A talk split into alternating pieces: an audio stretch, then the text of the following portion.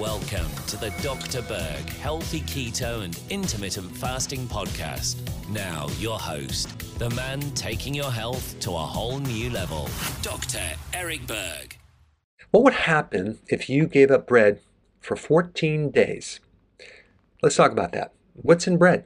Well, you have gluten, you have refined grains, sugar, starch, you have sometimes even flavorings, you have conditioners for the texture of the bread, mold inhibitors, phytates, which actually will block your zinc, your calcium, and your iron, and glyphosate, which is an herbicide. So, number one, you would feel less bloating. Why? Because so many people either have an allergy to gluten or they have gluten intolerance. So, they're going to have a lot of inflammation in their gut, and that's going to lead to bloating.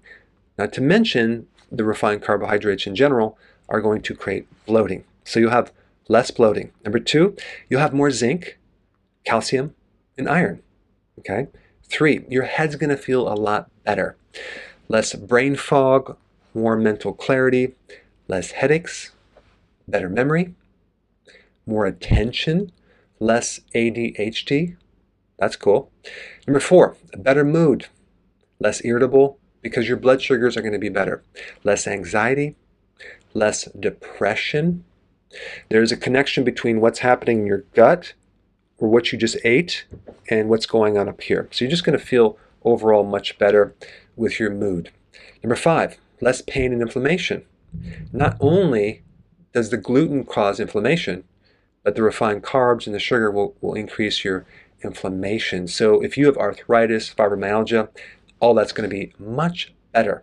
Anything itis is going to be better. Number six, more weight loss, less belly fat, because you're going to have less insulin. Number seven, more energy. Okay. Number eight, less diabetic symptoms and lower A1C. Well, actually, I lied. You might not have a lower A1C because that usually takes like three months.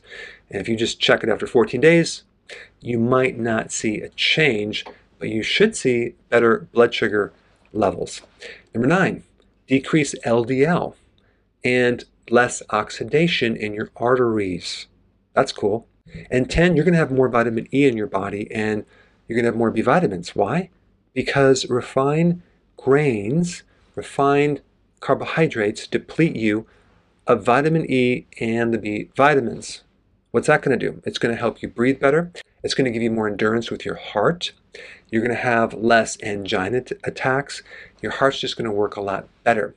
And you also have less oxidation in the arteries, which is going to decrease the risk of getting a clot or a clogged artery because vitamin E is the major antioxidants to protect you but other than these 10 things, um, you know, I can't think of any other good things that can happen. So, I don't know.